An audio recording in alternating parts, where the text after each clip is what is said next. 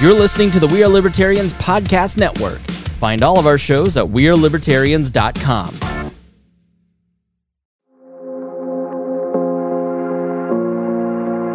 For those of you listeners who know my background a bit, you might remember the stories of my first few jobs after college. From being a mall cop to selling makeup door to door, I realized that I had skills that were being underutilized and that these minimum wage jobs couldn't support me or last forever. I spent years going through YouTube, reading books, listening to podcasts, and taking enough online courses to reinvent myself as a professional copywriter and digital marketer. Years later, thanks to my side hustles and drive, I've worked with national news outlets, multi million dollar tech startups, nonprofits, and celebrities to build their brands and drive sales. None of this could have happened if I didn't develop in demand skills. I had to do this alone, but you don't have to. You have Hustlers University 2.0. Hustlers University 2.0 is a community where you can learn real skills to earn money online today, starting with side hustles you can use to elevate your game. I'm not just an advocate for Hustlers University, I'm also a student. Every professor is verified to be making 10K to 500K monthly in their selected field. You get full resources, lesson plans, and an active community of thousands of other Hustlers University students working on skills such as stock analysis, cryptocurrencies, e commerce, copywriting, which was my favorite course, one I actually went ahead and took last month. And as a copywriter of seven years, I even took a ton out of that, including some of the resources I was able to take over to my day job. You also learn freelancing, financial planning, affiliate marketing, business management, and so much more. If you're tired of depending on a boss who hates you to deliver your paycheck, or have learned since the lockdowns that controlling the source of your income is vital to your individual freedom, sign up for Hustlers University 2.0 today using the link in the show notes. I'll see you there.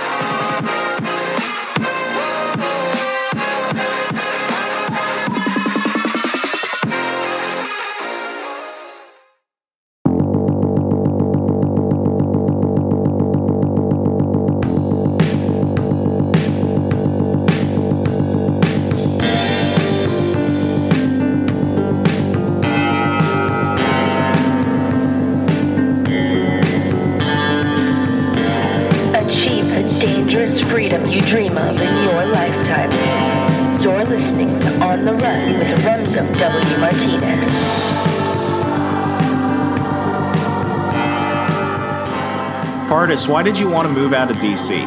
I thought I just ripped the band-aid off. Everyone wants to go to DC. All the, all the all the smart, pretty people want to move to DC. DC is where you've succeeded in life. So why on earth would you want to move out? I moved out because, according to one person, I failed at DC. But uh, I, I look around now here in the snowy tundra of Wisconsin, where the people are nicer and the beer is better, and I'm thinking I made a good decision.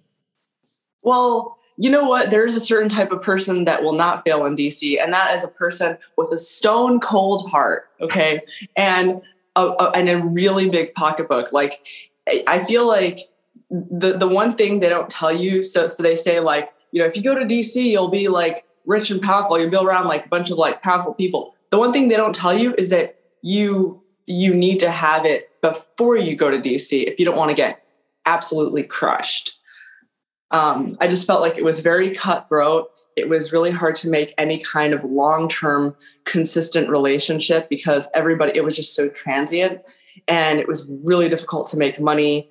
Um, I was having to live off of like a very, like the cheapest apartment I could possibly find was still like, bare, like I was barely meeting my rent and my food needs and all that stuff um, with the kind of income I was making, which was like very low. And and the weird thing is that um, from like minimum wage type of things, like from like you know, because I, I did a whole career change when I moved to Texas. Started from the bottom. Started in real estate, working at restaurants, and um, ironically, I make a, a, lot more money from that kind of thing than I did for my professional TV producer job in DC, ironically. And my cost of living is dramatically lower and it's like it, feels like just anyway i'm i'm i'm not gonna ramble too much but like i just feel so much better dude. I feel like i can take a breath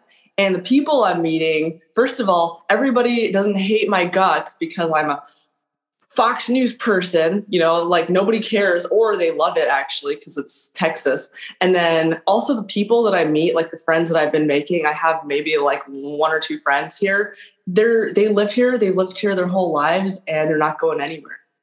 It's cool. Their, their whole life isn't focused on what the big next step is. And I mean, what what's been amazing because I, you know, you and I haven't probably spoken in about two years because life got in the way and things like that.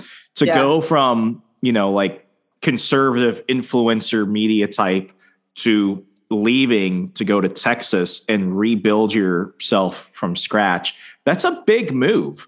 I mean, when when I left when I left DC in 2021 um, people were like, "Oh, you're you're taking a step down," despite the fact that I was taking a job where I was making more money. Um, no one's really going to know what you're doing anymore, which is funny because everyone likes to spy on everyone else and figure out what everyone else is doing because they're nosy. And um, you know, you're away from where all the action is, assuming that it was fun, assuming that like important things were happening. And in the past year, because I think uh, a year ago, like this weekend, is when I moved to Wisconsin. It was it was terrifying because I didn't know anybody here. I couldn't even find Wisconsin on the map. It's the thumb next to Michigan and the Great Lakes. It's right there.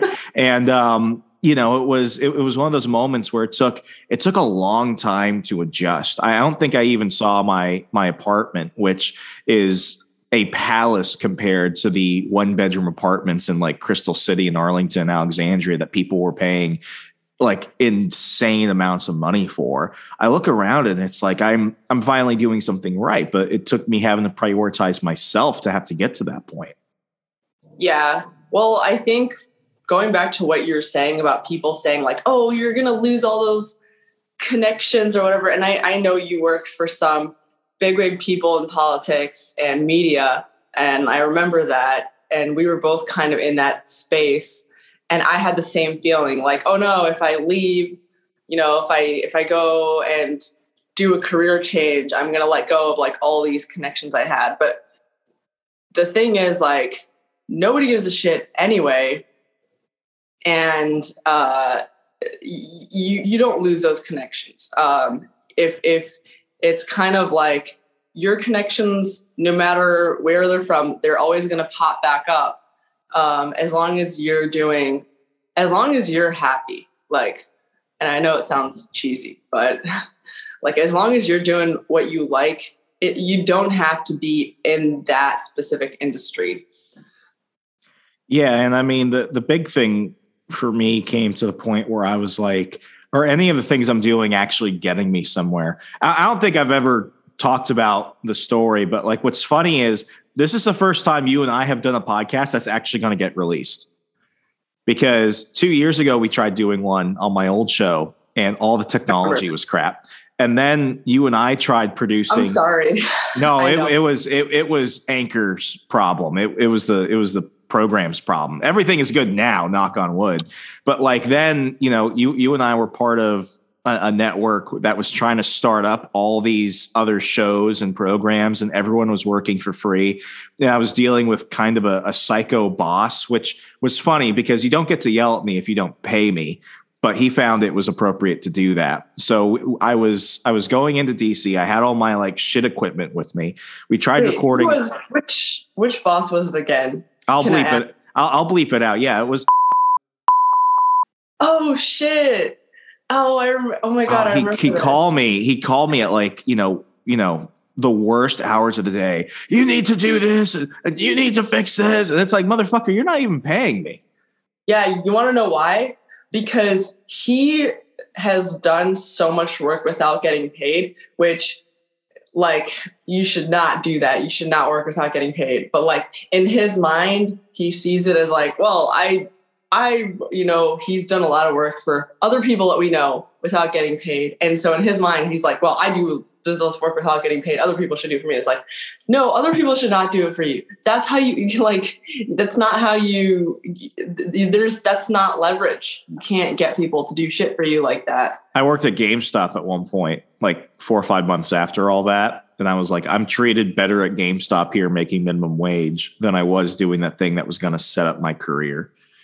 And oh, yeah. it's it's like, you know, you you and I tried producing a show and I mean, you were you were going through school at the time. I was still trying to find a job, wow. and you know, here we were in your apartment in DC trying to record this podcast. And honestly, the the one thing going through my mind was, it's like, how much work do we have to do before we make a dollar? Remember, we were talking about making a um, a vlog about tumbleweaves. The tumbleweaves, those are still there. light of the tumbleweave. Yeah, if people don't know what a tumbleweave is, it's a weave that goes missing and it gets, you know, wrapped up with like leaves and other shit. And you see them all over DC. I've seen them in like Chicago and places like that, but the tumbleweave is uniquely DC.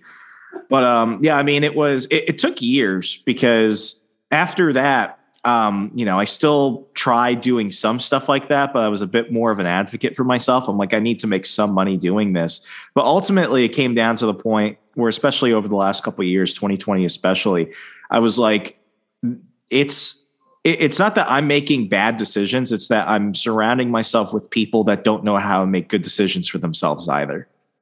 And I think yeah. I need I think I need distance. Yeah. Why well, Texas? The kind of people that are attracted to a place like DC are not money minded people. They're people with a cause. So in their mind, like like the cause, whatever cause it is, like political, whatever, is important enough to like get you to do the thing for that. You know what I mean? The cause or the prestige. Like so many people are walking around DC with like no pay, but they think they're like moving somewhere in life because like someone said that this is a prestigious thing and to me it's all bullshit and um, you know maybe because of my background you know persian jewish grew up in a very hustler immigrant type of family where like my parents went literally from drinking their own piss in the desert to like you know building business and like living in beverly hills and all that stuff so i grew up with this mentality of like you don't chase after politics and causes you chase after money. And so the thing about Texas is people actually move here to make money. Like that's um that's what I was I mean I was like I was kind of studying up on the culture in Dallas like before I moved here. I was looking at the the real estate market because I wanted to get into real estate. And um, you know, nobody's moving to Texas to fight for a political cause. They're moving to Texas because they want a better life. They want to make money. They want to build like a business. And so I realized after being in DC for a while that like I realized like that's what I care about. I care about, you know, like I want to have a family, I want to like build like businesses and also like people are happier. I don't know. Maybe it's the weather. Actually, the weather. A, it's a whole. It's a whole different vibe. It's like here. It's like you know, twenty degrees outside, but people here are nice. One thing I figured out about Wisconsin is like if you're going to like McDonald's or something and go through the drive-through window and they're like, "Hi, how are you?" and you just say okay, they take offense to that because they want to have a conversation with you. They want to know, "Okay, what's okay? Are you okay?" It's like, "Oh, now I feel rude because I didn't want to have a full conversation with you. I was just automatically responding to be polite." What what was the moment for you when you were like, "You know what? I I can't be here." Did did you move to Texas before or after 2020? During 2020. During the shit? Yeah. Oh. Well, so so so it was um I did I did I ever okay, so this is not public information yet, I guess, but I was working uh I was doing ghostwriting for the PR uh sorry, I was ghostwriting for the Trump campaign in 2020 when all this shit went down. And um, I was yeah. And so like I was really trying to get out of DC even before that job.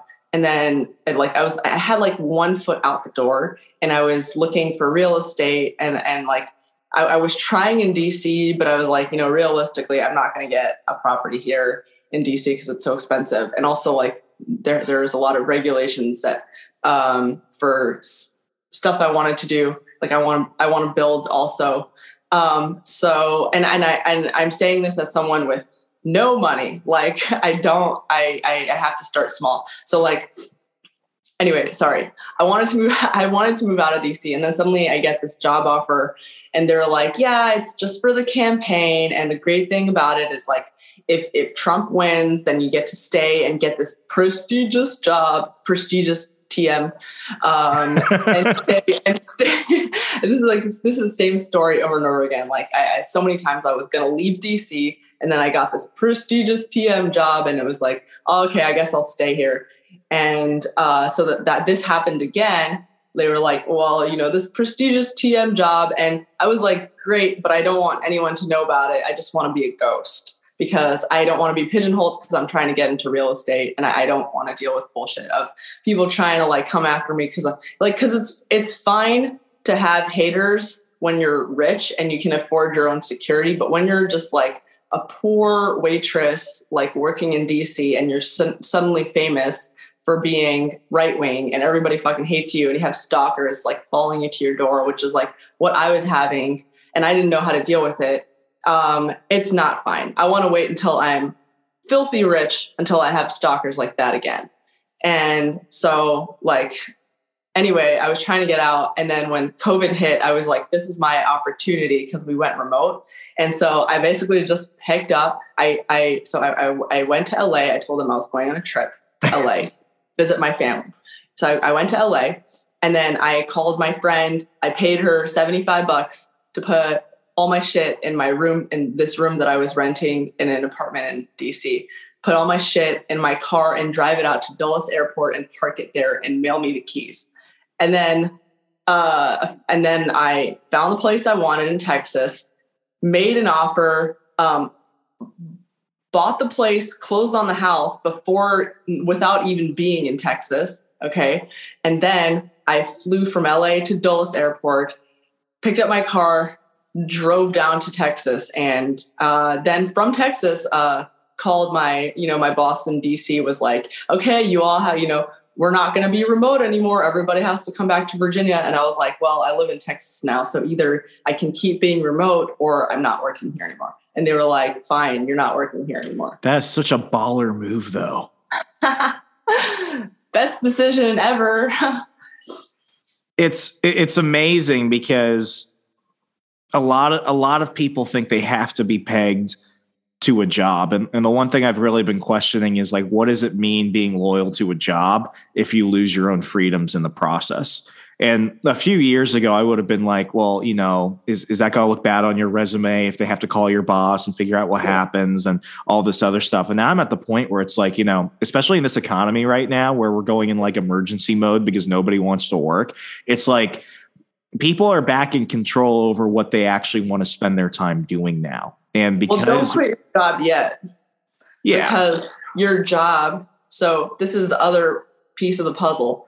I didn't have money. So for anyone saying, well, if you didn't have money, how'd you buy a house?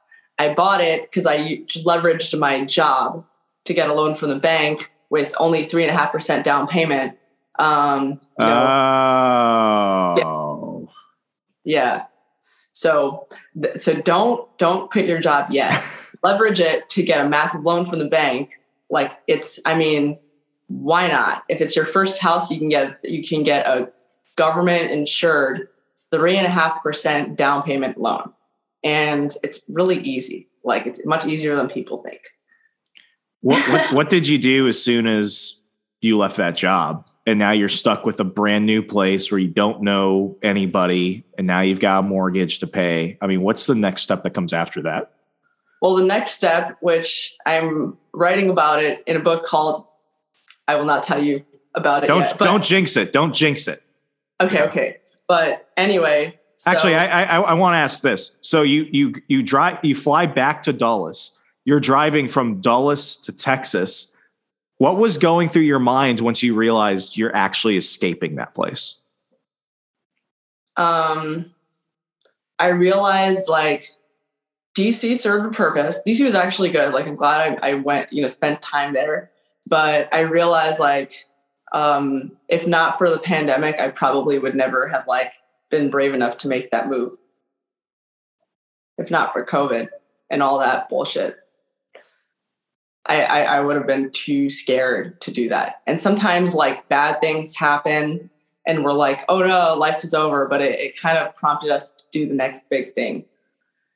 And so, anyway, for if so, now you're wondering, I'm in a house. I'm I, am i am in this nice big three bedroom, beautiful. It's a it's a beautiful house, and I, I've done a lot of work on it. I turned it into a smart home. I'm renting it out at double market value.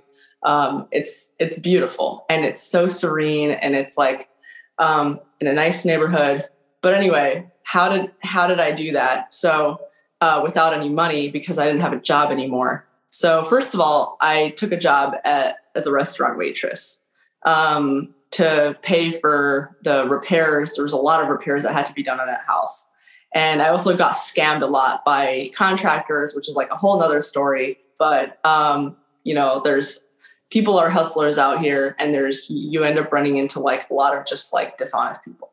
So um, anyway, so I did it through house hacking. So I lived in one room and I rented out two rooms on Airbnb. And so um, and, and it wasn't like, you know, I, I had a boyfriend at the time, so we were kind of like living there and it wasn't, it, I, I, didn't have it rented out the whole time. Like I started off working at a, a sushi restaurant. It was all you can eat. And then, um, you know, as I was like doing the repairs on the house and stuff like that. And then eventually once the repairs were done and it was ready, like I started renting out two of the rooms um, and living in one and that covered my mortgage. Was Airbnb better than like, you know, subleasing a room or something? Because then you don't have to deal with like long term tenants or anything. You just got people who were there for like a few days and they come in and out.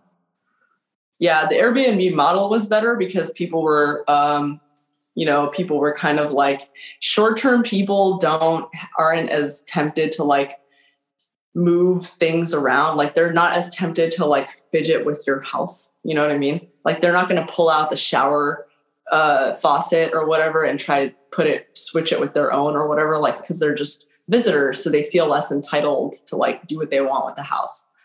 Um, so that's what I liked about it. The only problem is that during low seasons, um, you can't, as a as a renter, as as a landlord, you can never be tempted to lower the rent. And I know, like they always say, lower the rent, and you know, the market goes down, you lower the rent don't lower the rent because you're you're gonna get every time I've lowered the price, the nightly price, whether as a long-term landlord, because I've done this before, I've done I've done like arbitrage also. And so every time I lower the price, I always got the kind of people who um, just ruin the place, trash the place.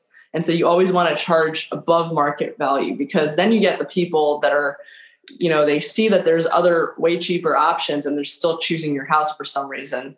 And those are the people that are going to treat it well. That, that's kind of the situation here at the luxury apartment complex that i live in because what what they did recently was that they weren't going to lower they weren't they were not going to increase rents because the rents for my apartment are are probably the the highest rates in the Milwaukee suburbs but it's because the type of people that live here are not like the people you're going to find like inside Milwaukee. Like a lot of people here, retired professionals. There's uh, quite a few families that live here. Like it's it's a it's a it's a different type of tenant that wants to basically live in a quiet, nice place where a lot of their needs are met, and the landlords are great. But you know, it's like for for some people in the area, while some rents were getting higher, they decided to lower theirs because they had more vacancies and because people wanting to move out of state. And they got basically the exact type of people that were looking for cheap apartments.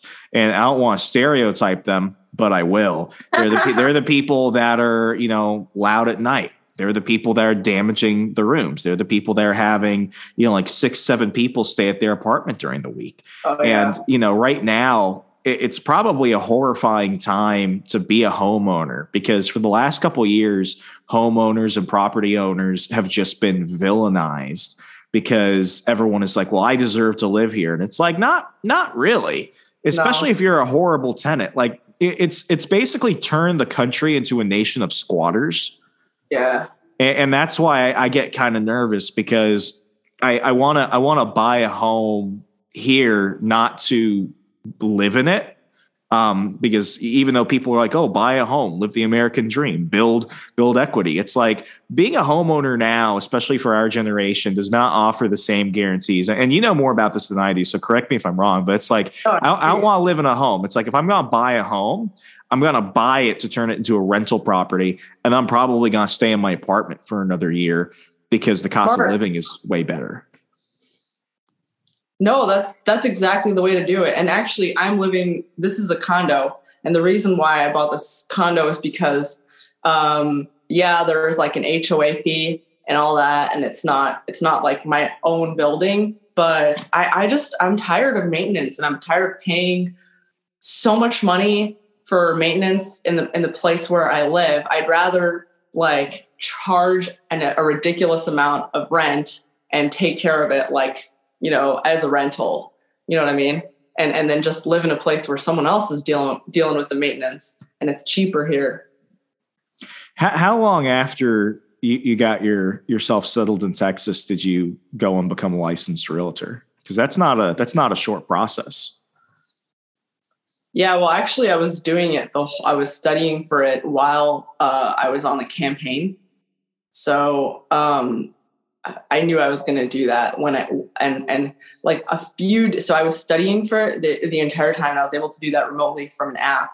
And uh, you know, I I if anyone if anyone's interested, they could uh, email me for the um, link to the real estate app. But anyway, probably not. But uh, it's um, so I basically just like a few days after I um, got to Texas was my te- was my exam real, for real estate, and so um, yeah, it was it was in November of 2020.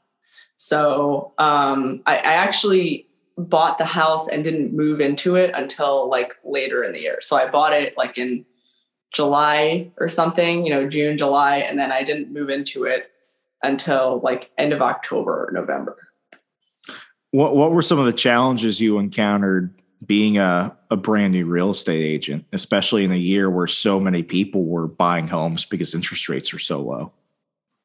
It's really hard because um like I didn't know what I was doing and I've spent so much time and money, like so much money and so much mileage driving around. And I guess it's everybody, every real new realtor goes through this and they spend so much time and money and, and energy on their clients. But um, if if you've never bought a house before, like I'm probably going to end up spending a lot of time with you, and you're going to be confused as to why um, like none of your offers are getting accepted, and you're going to think it's my fault because um, you know you know you're going to think either you're going to think it's my fault or you're if i tell you that you need to offer more in order you're going to think i'm going to try i'm trying to make money off of you. So if it's your first time there's always going to be a little bit of distrust between the buyer and the realtor. And it's i mean i was like this is a first time buyer. It's everybody in a seller's market if you're buying for the first time you have to go in like understanding that this isn't even a normal seller's market. This is a ridiculous seller's market. I don't know if there's ever been a crazy as crazy of a market as this because everybody's trying to get the these low interest rates and they're not even as low as when I bought it. Like I bought it in 2020. Um, they, they're going up the interest rates. So people are trying to like buy these properties as fast as possible before they lose a chance and all that shit. So like there's this scramble and every property is getting like you know, 30%, sometimes 40%, like a ridiculous amount over asking. And they're getting so many buyers competing. And it's like these properties will get on the market and uh, you know stop me if i'm if i'm rambling too much no keep going keep going this is interesting cool um, so these properties will like get on the market and they'll disappear within 12 hours you know or even less. Like sometimes like they'll get on the market immediately. These like these buyers are like are they bu- are they like buying them like sight unseen? Uh well sometimes i mean i've made offers sight unseen. Yeah i've made offers without seeing the property because is that is that more is that more common than i think?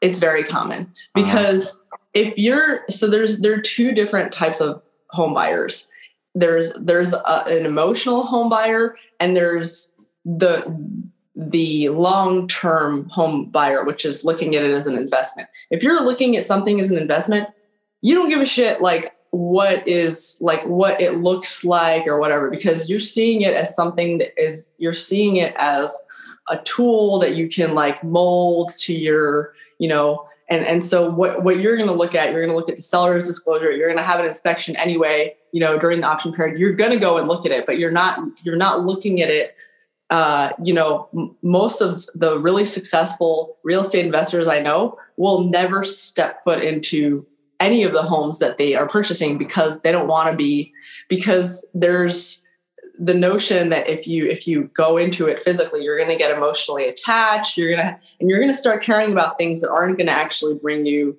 profit. You know what i mean? Like you're going to be like oh wow like this skylight is so nice and whatever. It's like there there and and so so there's so it's very different from the emotional home buyer which is like oh i want to buy a house to live in because i'm going to be in it and it's going to be a, and i care about how i feel like what it what it looks like. And usually that's not going to stay because that feeling is going to go away. And usually the place is going to be staged with whatever the realtor has you know the furniture that they have from the previous owner or whatever.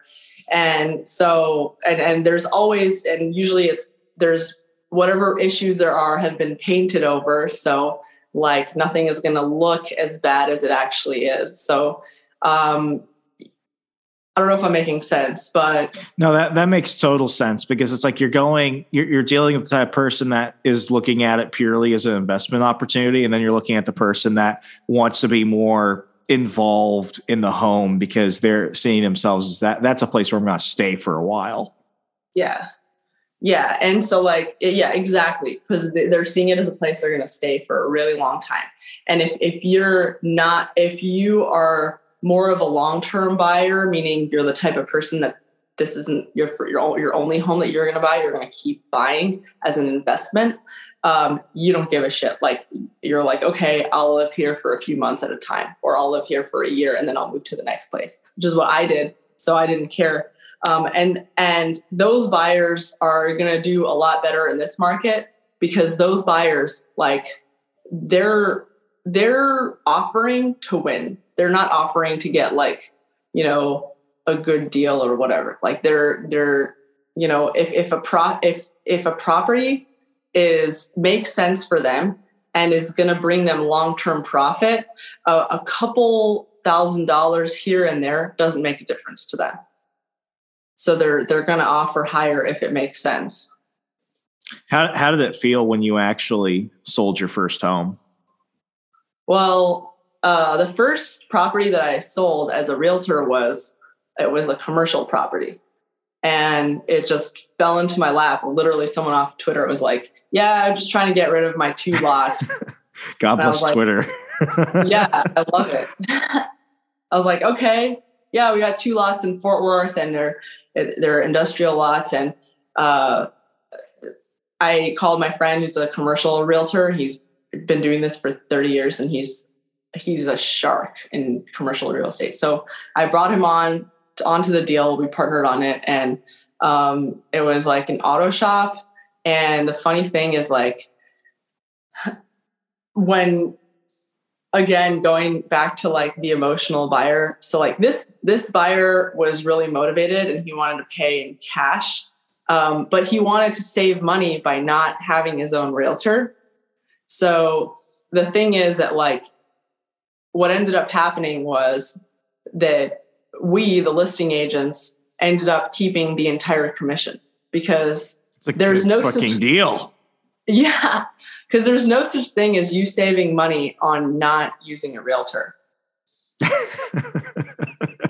because because because the commission is set through the listing agent. So it's 6% usually. The listing agent gets 6%. That's written out on the contract. And the listing agent, if they so choose, which they do because they're trying to get buyers, they will give 3% to the buyer's agent, or sometimes 2.5% to the buyer's agent. So if the buyer waives his, like, doesn't want to be represented by a buyer's agent, uh, the listing agent will just keep a full 6%.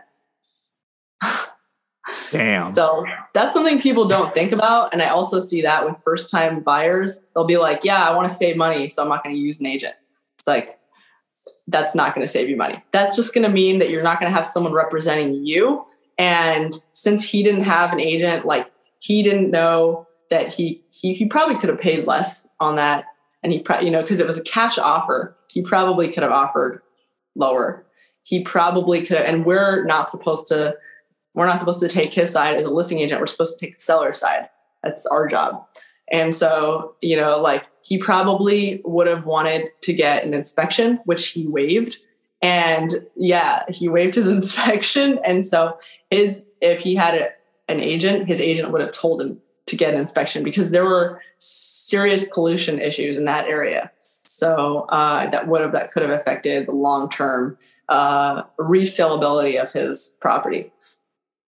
So you know, we we uh, we showed them, we disclosed everything that we had, but an agent would have told him to. He just wanted to get rid of it. He wanted to buy it. Oh, he wanted. I mean, yeah. I mean, he just really wanted it. Yeah, yeah, yeah, yeah, yeah. But it's fine. I mean, he. I mean, he's he's uh he's gonna make profit from it regardless. You, you can't not make profit in this market. With, with all the people having moved out of the major cities, primarily on the the east and west coast, Texas, and you know a, a majority of southern states, Tennessee, Florida, um, they you know North Carolina, they they saw giant booms in people leaving traditionally progressive strongholds because you know they got stress tested they didn't want to deal with the taxes they didn't want to deal with the higher expenses they didn't want to deal with the regulations um, I saw uh, like a lot of people I know who moved out of DC. They did move to Texas. It, it, was it was funny with the amount of people I saw moving to Texas. What what have you heard? Have you met anyone that moved out of like you know DC or like New York or anywhere else who's who's moved down there? And if so, like what, what did what did they experience? Like why did they want to move? Yeah, I've I've been running into a lot of people who live in who live in Texas. So um, you know, I don't know if you'll, I don't know if you'll know some of these people. It's just a lot of people that were kind of in the DC right wing circles that were kind of like in the working in the same for the same people that I was working for, um, or like government jobs. So I, I've been randomly just running into people here in Dallas, um, in Austin. When I went when I went there, um, I, I you know I go there regularly. So like sometimes I'll meet up with friends and there, there's a whole bunch of people who moved to Austin uh, from DC, and um, I don't know. You know, I I, I know Alan Bukhari is there now. Um, you know, Ian Mason. Um, you know, Mark Epstein. Um, who else was there that I saw from DC? Alan was living. He, he, he wasn't living near Georgetown but he was yeah i mean he was he, he was like in the heart of dc for the longest time the last time i saw him was probably uh november 2020 i didn't know he made the move. Oh yeah. He hated it there so i'm not too surprised but yeah. Yeah.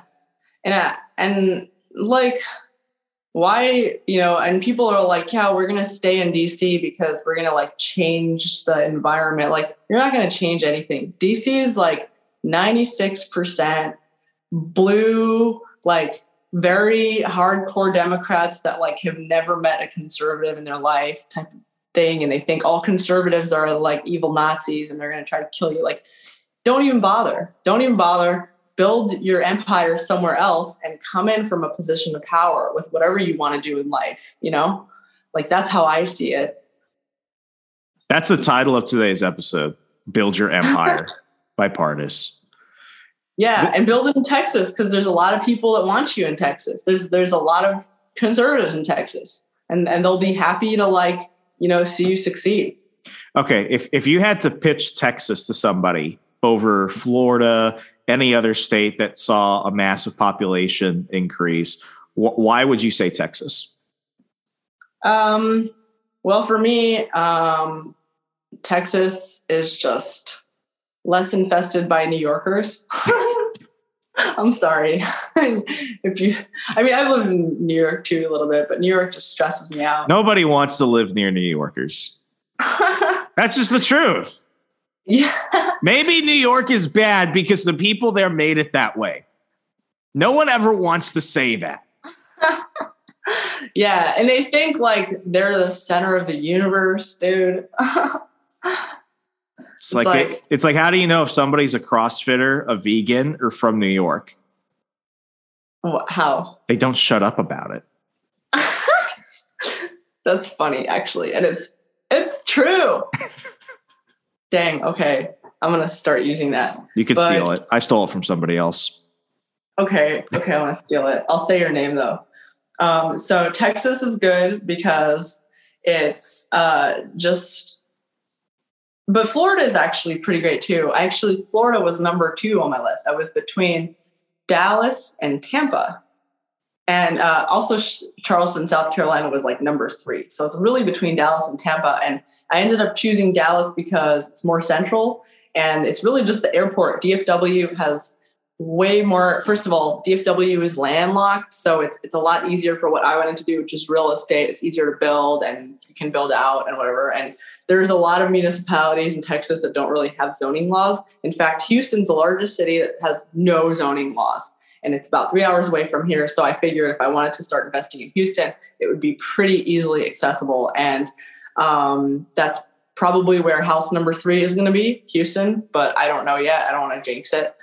And um, yeah, so like there's that. And then the airport, everything is cheaper from DFW because it's such a big like central airport. And like from Tampa, I mean Tampa's kind of like you know in the corner out there. It's farther from LA where my family is, and it's you know you can't drive from Tampa to Mexico. You can, I mean you, you can, but it's much easier to do that from Texas. Um, because another thing is that I also see myself eventually ending up in Mexico. So I kind of see myself you know, kind of making the downward tour. And Mexico is, and this is just, and so this isn't really why is Texas better. This is just why has is was Texas more ideal for me. You know, this is you know for more of like an apocalyptic sort of idea of like okay when the united states falls to communism blah blah blah don't listen to any of my conspiracy theories but if I were to ever have to escape, it would be a lot easier from Texas. My my my business partner, Mark, uh, married a Mexican woman, and when he was furloughed from uh, his job in, in LA, he moved to Mexico right around April of 2020. And he's been back and forth since. He's currently there right now, and he wants to wow. obtain Mexican citizenship because he's like, you know, while things here are not exactly like the United States, we didn't get hit with the lockdown mandates as hard. They weren't pushing the vax on people. Everyone here is pretty much, you know, doing their own thing. Like, you know, the government is is not perfect and you know, the cartels are in a lot of shit, but he's like, you know, if I have to compare living back in California to living, you know, on on the south side of Mexico City, I'll take Mexico City and this has been the best thing for me because while, you know, and I'm speaking on, on his behalf, he's like, while all my other friends back in the United States were suffering, I was pretty much just kind of left alone by all this. Interesting. Yeah, and I mean, if he can get that second passport, because that's that's a that, that that's a priority for me. I've been researching um, getting dual citizenship in in another country not because i i want to go live there or something but because like if if some shit goes down and i want to leave if i show up to the airport and i want to go like europe or something and i only have an american passport you know they'll do what they did last time they'll keep me here but if i can yeah. flash like you know spain portugal something else they by law they have to let me go we should talk about this after the podcast. There's a lot, there's a lot that you and I are doing in common. Um, it's crazy. Like the more I'm hearing you talk, the more I'm like, shit, this is. And so you should also watch Nomad Capitalist, Andrew Henderson. Love that. Um, do you know? Uh, do you know the Expat Money Show? No. I'm gonna send you. A, I'm gonna send you a link. Mikkel Thorup is a friend of mine. I've had him on the show before. He worked for uh, uh, uh, EscapeArtist.com, where he teaches people how to be, um, you know, basically professional nomads and stuff like that, and how to avoid taxes. And I mean, it's it's the whole reason to, to kind of wrap things up. It's the whole reason why I left my old show, which was all about politics, and I started on the run because you know, my my old show got me thousands of listeners who were just listening to really the same types of conversations they could get elsewhere and I wasn't impacting anyone's lives. Now I've got a smaller audience of people, but the stuff I'm talking about when people get to hear about how you escaped one of the shittiest cities in America and rebuilt yourself, it's like people are actually taking action because it's not good enough just to have grand ideals and you know talk about things from a spectator view. If we're not trying to actually do something big in our lives we're going to get dragged down the next time something terrible happens. I don't know what it is but they did it once they did it twice they'll do it again and the only people that will save us are ourselves. It's you having yeah. a friend pack up your car, drive it to the airport so you could fly back, and getting out so you could go ahead and start a career you knew nothing about and succeed at it. It's, yeah. it's amazing. Thank you. I feel like you're speaking my language. And this no, is you're you're my spirit animal. I wish I had jumped into a completely different career field. I had I had I'm basically doing the same thing, and now I've got you know I've got other plans I'm trying to do, but it's like one of the situations where it's like you know what, like there's no there there's there, there's a risk in staying where I'm at, and there's a risk in doing something else. And at the end of the day, I know I'll be able to take care of myself. Might as well take the risk for what I actually want to do. Well, I think there's a lot we can collaborate on because it sounds like you're it sounds like you've changed your you you have changed your direction like a lot and you're you're kind of you're creating content that is a lot more I mean it's it's very similar to like content that I'm watching now. I mean this is this is like shit I'm like watching YouTube 24/7 on like how to do this, how to get, you know, get in this and i'm trying to learn and I, it's a lot of it is just going over my head but i'm i'm trying to learn how to re- buy real estate in other countries. And you know like h- how do i do that as an american? And i know the us is is lo- i know that i'm not the only one that is thinking this because the us is clamping down on allowing people to get second passports. Like they're making it harder and they're they're making it more expensive to try and revoke your US citizenship because they're panicking. And the reason why is I know there's so many people like you and I that are having these thoughts. And so there's content that, you know, this is a mar this is a growing market, you know, for and and so there's like, yeah. Yeah. If you don't, if you don't control the source of your income, and if you don't have the ability to move freely and work from anywhere, thanks to a laptop or a phone or whatever, you're you're gonna encounter what I encountered in DC, which is they're going to cut your pay, they're going to keep you there. You're, you're just you're you're just going to struggle. And I mean, I, I've said it. I've said it a couple times over the last couple episodes because people have been like, "Oh, you know, you're you're kind of different now." And it's like I, I can't I can't not be different after the last couple of years.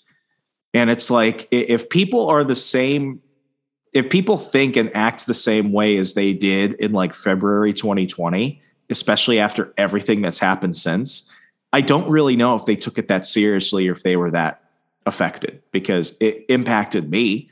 It impacted so many people. And the people that it did are permanently changed because of it. And I think in better ways. Some people will call it more paranoid, but it's like, you know, I, I can go to sleep better at night knowing that I've I've prepared and I am preparing. Yeah. Well, okay. So this is like totally random, but so you're in Milwaukee now, mm-hmm. and you didn't know anybody when you moved there.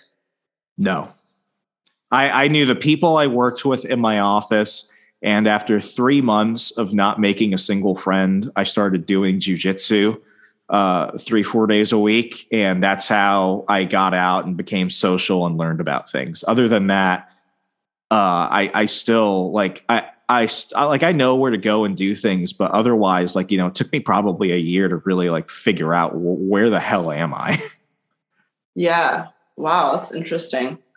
And like, so is there like do you see do you see it as somewhere where you feel like you can settle down or like i mean do you see it as somewhere i don't know is it treating you well it, it, it's treating me well you know the settle down question i i don't know i i see i i, I see and you know we, we can talk about it offline a bit i see a lot of big opportunities to make a ton of money here and yeah. me being in a place where nobody political knows me. I have no involvement in conservative activities here, no libertarian activities. I am nobody here knows me. And the people that do know me and everything I did in DC often get suspicious because they're like, what is he doing? And the truth is I'm not. Like they're they're useless people. I, I really don't care. But my thing is like there's a couple years right now where because of the changing markets, because of the people who have moved to Wisconsin. Wisconsin saw a lot of people leave the major cities, but they saw a lot of people move into the state for work and other opportunities because of cost of living. There's there's big opportunities for me to to make connections and build relationships that I wouldn't really have back home. And there's a lot of money to be made here if people know where to look. So my thing is like this is where I'm trying to build my empire. This is where I'm going to have a base for a lot of things. And then my ideal goal would be to probably move back down south simply because I want to live in a no income tax state where the weather is warmer and where I'm closer to more metropolitan areas to expand business opportunities. Interesting. So I, I see myself here for for the long haul, but I don't see myself physically having to be restrained here. I, I don't I don't want I don't want to live here forever. I got you. Yeah. It, what kind of stuff? What kind of stuff do you find is like most lucrative in Milwaukee? Like when you say there's a lot of money to be made. There, uh, I I invested. Uh, I'll spoil a little bit of it. I I invested in um in a local craft brewery that cool. was actually yeah like it, it was a they, they were looking for investors for private equity because what they want to do is they want to expand their locations to um, woodstock illinois denver colorado and um, I, I forget the third location but like during the pandemic they didn't lay off any of their employees. They actually increased their profits from the year before and they have a, a great business model because of you know how they how they select what beer they're going to brew and how they market it to people and how they get it on shelves here in Milwaukee. So I was like, you know, this is a one. It was a great business opportunity because I'm like, I could see money coming out of this. Like I'm going to grow my initial investment. It's going to be great. But I also did it because it's like I don't know any business owners. I don't know any important people. I don't know what the important people and rich people are thinking. I yeah. should go be in a circle where they're going to see me as an equal because it's like, oh, we're all investors. We all have a, a, a, you know a vested interest in seeing this succeed, and you know obviously they have their hands in other things. It was like I got to build my network because your network is your net worth. And you yeah. know, as a, as a professional digital marketer, there's a lot of businesses here that you know saw what happened when you can't directly reach out to your customers and with you know two and three small businesses in 2020 shutting down permanently the small businesses that are still around understand that the difference between them staying around and them getting replaced by Amazon or Walmart or something is a matter of how hard they're willing to work for it. So now they're actually willing to spend the time and the money and listen to people like me in order to survive and thrive because I don't just want to help small businesses just get by. I, I want to see people change their lives. And um, there's there's a good opportunity for that here too. So I mean, I just look at this and I'm just you know I, I drive around town sometimes and I'm like, I could walk into that place right now and give them a card and tell them what I could do for them, and maybe there's a shot that they don't respond. But like, what if they say yes? Like a lot yeah. of people are in a position where they're like, if they're not going to say yes immediately, I don't have to push them. I don't have to take that no. They just need to meet me. They just need to know I'm out there. And I, I think I think there's a good there's a good opportunity for that. So like I'm not I'm not leaving my nine, yeah like I'm not leaving my nine to five anytime soon, but it goes into that aspect of build multiple streams of active and passive income. I'll, I'll never have to worry about that. So, I mean, if I were back in DC, like, you know, I, I couldn't do this, but here in the Midwest, there's, there's opportunity. Oh yeah. and then and also another reason to not leave your nine to five job is that you can if it's you know if it's something that you can stay at you can leverage it for yeah. you can keep leveraging it for loans and uh, i i kind of wish i had a nine to five that I, I, you know that i could still keep leveraging but like you know I, I actually my second property i also was able to get because of, i briefly had another nine to five that I was able to leverage. And that, you know, was that company kind of like lost their financing. They weren't able to keep, you know, uh, paying me. But if you can keep a nine to five that is going to like stay, you can build up. And this is just on the real estate side, but I'm sure you can do it with so many other things. Like you can build up a really big portfolio of investments because you can just leverage leverage your job for a loan constantly. Well, well, it's like right now I I live on my side hustle income. It pays my rent, it pays my utilities, it pays my bills and stuff like that. And then nice. I'm I'm investing my earned income. Nice. And it's like, you know, it's gonna take a while, but it's like I've made more money. Like I, I was unemployed for like six months in 2020 in 2021. Like I, I made more money the moment I moved here to Milwaukee than I ever have in my entire life and it's wow. like you know it's it's one of those moments where it's like you know like I'm I'm I'm engaged right now. My my fiance is still working for her family in Annapolis until she moves here in June. But it's like I lived here and I lived like a monk. I don't have friends. I don't you know do a lot of stuff. I live a very inexpensive lifestyle. I had a good family that was able to help you know get me here and get me settled and stuff like that. So it was like just hustle. Nice. That's yeah. that's the way to do it. That's how all the the, the the weird thing is that the wealthier people get, the less they seem to want to spend, and it's and it's like you know. I, I mean, it's all about like how do I get my own time back? Because when you know, like I, I, came at life with a scarcity mindset, it was like just accumulate as much money as possible. And now yeah. it's like now since I have a different view on money, it's like how can I use money to to make my life better in a way where it's like I, I want to be able to buy my own time back. I want to not have to worry about certain things. It's like money can't solve everything, but money can solve a lot of problems. Yeah. Pardis, uh, it has been a fantastic hour getting to catch up with you. And I'm so proud having watched from a distance and being able to talk to you today of all the things you've been able to do for yourself. You should be incredibly proud of every accomplishment you've made since you made that decision to launch a great escape from DC. If people want to reach out to you, if people right back at looking, you, by the way. Thank you. If people want to reach out to you, if they want to go ahead and maybe you know bring themselves or their families to Texas and all that, how could they do so? Uh, hit me up on Twitter. Um, you know, my real estate email is pardis at centralmetro.com. So centralmetro.com um, you know, maybe uh, hit me up through either Twitter or YouTube. And I, I do have, uh, you know, if you go my about section in YouTube, there's always going to be an email there. And my email addresses keep changing because there's just always shit happening. But there's always going to be an email uh, for you to contact me on through my YouTube as well.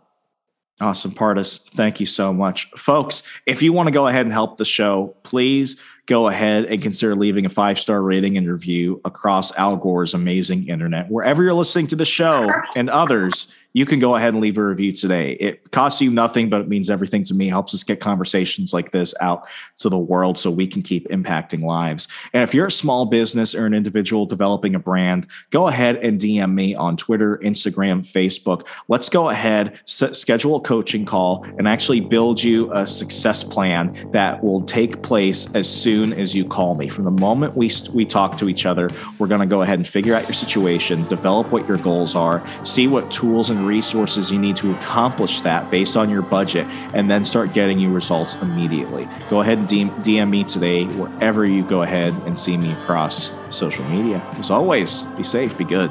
Good night.